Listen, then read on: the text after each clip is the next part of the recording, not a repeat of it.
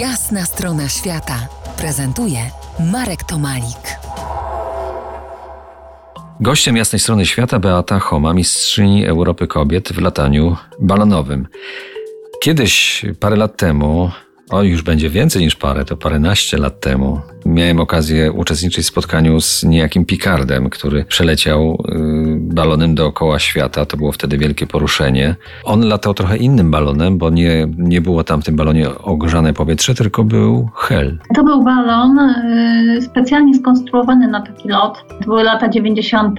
Wtedy jeszcze, mm, można powiedzieć, trwał swego rodzaju wyścig. Kto, kto będzie pierwszą osobą, która przeleci dookoła świata E, bez lądowania balonem. Bertrand Piccard, on nie był sam, było dwóch pilotów i Brian Jones. Bertrand e, jest Szwajcarem, a e, Brian pochodzi z Wielkiej Brytanii. To był balon, który był specjalnie skonstruowany na tego typu lot. My takie balony nazywamy rozjery, czyli to jest połączenie jakby dwóch typów balonów.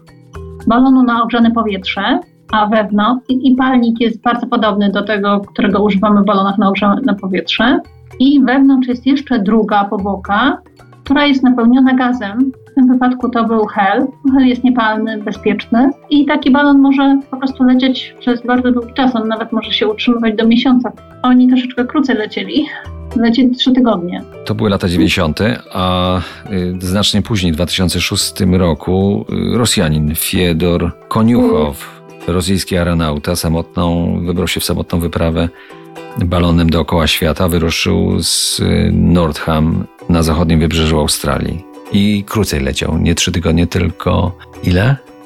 On leciał 11 dni, ale jeszcze wcześniej, przed nim, samotnie przeleciał dookoła świata inny człowiek, Amerykanin Steve Foster. A później po nim, bo cały czas tak naprawdę trwa też rodzaju wyścigu w tym momencie, kto przeleci dookoła świata w jak najkrótszym czasie. No i ten jego e, rezultat pobił Rosjanin, to było 5 lat temu i on przeleciał w 11 dni.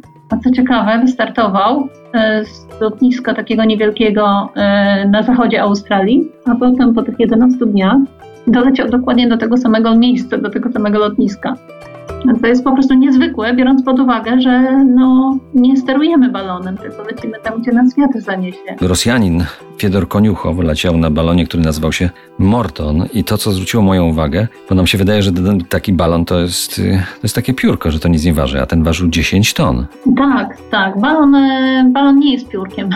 Z jednej strony to jest statek powietrzny lżejszy od powietrza, ale balon waży tak naprawdę e, sporo. Weźmy pod uwagę, że to była mm, dość duża powłoka, podwójna. Poza tym jeszcze do tego gondola, która też e, ważyła sporo i miała też dużo wyposażenia.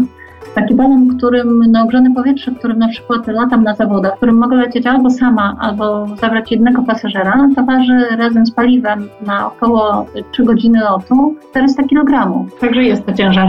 To jest ciężar, ale jednak się łatwo unosi i porozmawiamy o Twoim już lataniu, o Twoich przylotach i to w krajach, które uważamy za egzotyczne za kilkanaście minut. Zostańcie z nami.